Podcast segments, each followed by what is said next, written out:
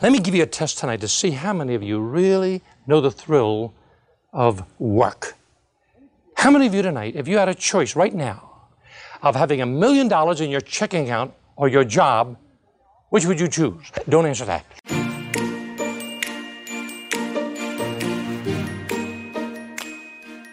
You're listening to Tremendous Leadership with Dr. Tracy Jones. Have you ever experienced this when we talk about work? Somebody will say, you know, if I were doing what he's doing, I could do, be excited. If I were doing what the pastor's doing, I could get excited. If I were doing what the manager's doing, but if you had my rotten job, you wouldn't talk like, don't kid yourself, all work stinks. my manager used to tell me, I'd want to quit all the time. I want to quit. He said, You know why you want to quit? Why? Because you don't have one of the good jobs. I said, oh, I know that. But I said, Why don't you work hard and get one of the good jobs so you won't want to quit? I said, Great. So I worked hard, and I really worked to get one of the good jobs. Guess what? Every time I got one of the good jobs, I found the bum who had the good job, took the good stuff with him, and stuck me with the same junk I was trying to get away from. I begin to suspect. Maybe there weren't any good jobs. And I was right.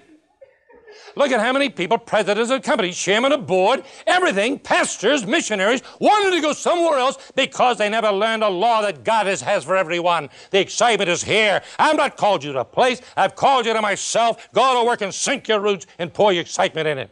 You know who learns that? Mothers learn that. Thank God one person learns it. Mothers learn it. How many other people you know learn it? I don't know any. Not even talked about. Used to come in my office. Mr. Jones, just graduated from number two in my class. And I think you could help me find what I would like to do. I'm not one of these birds. and I'll, I'll fix you, all right? I said, You want me to help you find what you like to do? He says, Yes. I said, How can I help you find what you like to do when I haven't been able to find what I would like to do? Don't you like what you're doing? I said, I hate it. They don't pay money to do things I like to do. you know what I like? I like fellowship. I like Bible study, conferences. I love to see people blessed.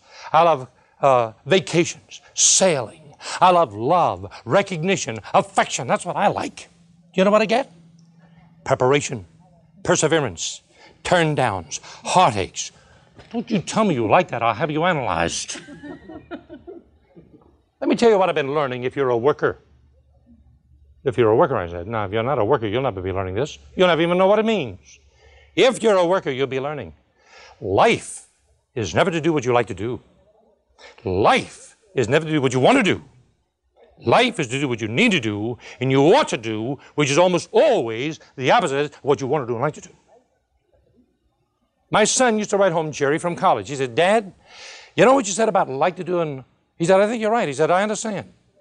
He said, you know, when I have a test and I do what I like to do and goof off and don't study, I find what I like to do and goof off. When a test came, I didn't like to do that. But he says, Dad, when I hit those rotten, stinking ugly books and do what I hate to do, I find at exam time, I usually find what I thought I hated to do, I like to do it. All my life, I hear people coming to me and tell me, How do you have self confidence? Well, I hope you never get it from someplace else.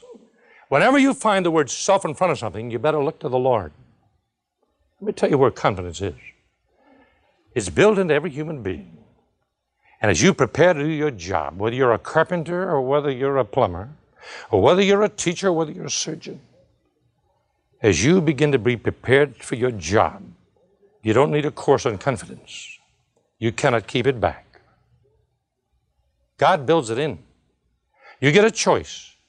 Prepare to do your job and have it lived out, or learn how to act it out.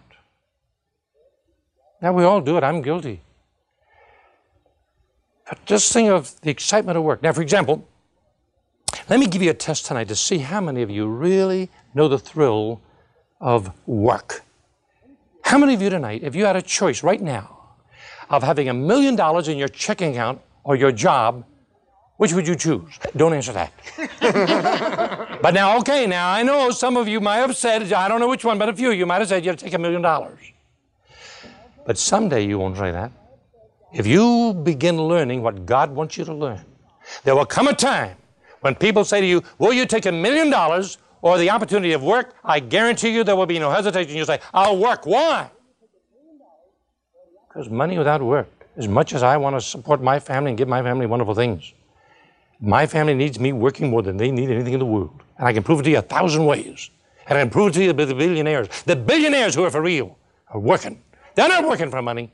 They're working because of the thrill of work. Now, a million dollars is a lot of money. Once there was a pastor inherited, uh, a pastor heard about one of his parishioners inherited a million dollars. And the lawyer told him, I can't tell him about the million dollars he inherited or it'll kill him.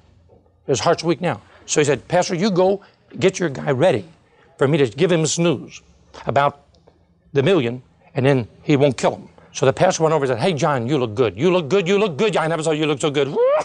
you look good. What would you do if you ever discovered you inherited a million dollars? So I think I'd give half of it to the church. And the pastor dropped dead of a heart attack. now, a lot of money. Now, now, now, let me tell you this. Let me tell you another story. Once there was a guy who dreamed, dreamed he inherited a million dollars. I want to give you an idea how much a million is. Dreamed he inherited a million dollars, and uh, guess what?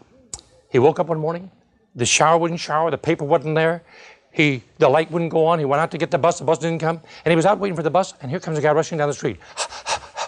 Says, What's going on? He said, Haven't you heard? He said, Heard what? He says, Nobody's working anymore. Everybody inherited a million dollars are not working. Then he woke up, went down, had a great shower, had a great cup of coffee, read a great paper, caught a great, bu- caught a, a great bus, and went to a great job. Let me tell you something, gang. If God lets me live to be 100 years old, I'll be working. You know why? Every great person, every great hero I know. He, we talked about Dr. Peale earlier, 89 years old. Uh, ben, I can name a 94 year old man, a Christian gentleman who retired at 65 years of age, superintendent of schools of Los Angeles 30 years ago, died last December. Worked until two weeks before he died. Oh, Lord. Thank you that I don't enjoy work any more than you do, but thank God I know a law called the law of get, learning to get excited about getting the work done, get the work done, and make it look exciting. But it's all burdens up to you. But we always come back to my favorite thought. You are the same today, you'll be five years from now, except for two things. The people you meet, the books you read. The people you meet the books you read.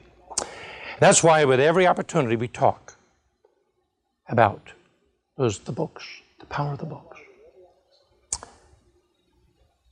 Lincoln, Hard Lincoln letter. We could just I'll just take a little minute another time, but I just want to whet your appetite to tell you tonight. You watch every life. It was a book. And, uh, and sometimes people say, are you, a, are you a fast reader? I'm a slow reader.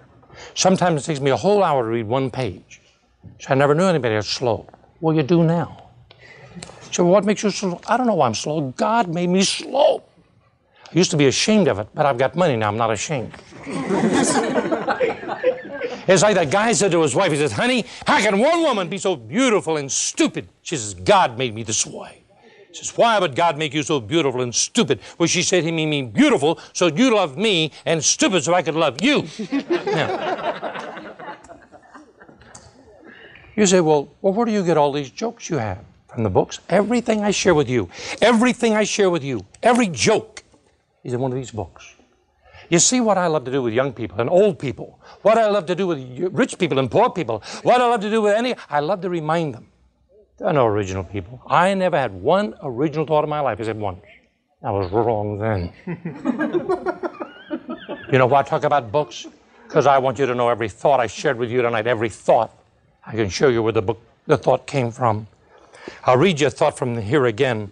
But the one minute reader, when you go to your bookstores, you get that little book because you'll find in there every book. But my greatest hero is Oswald Chambers. Oswald Chambers one of the books that'll teach you to work. It's in your bookstores. Success, motivation, and the scriptures. We all know about Think and Grow Rich. We all know about psychocybernetics. We all know about Dale Carnegie.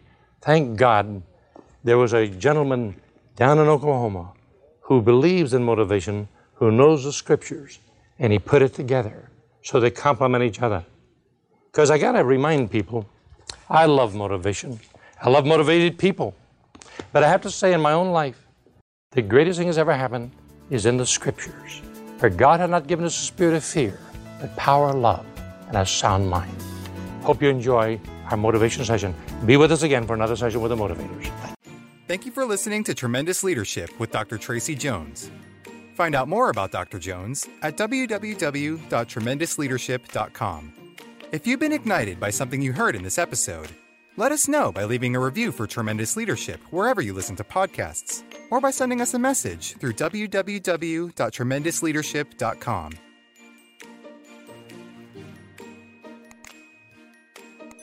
This podcast is a part of the C Suite Radio Network. For more top business podcasts, visit c-suiteradio.com.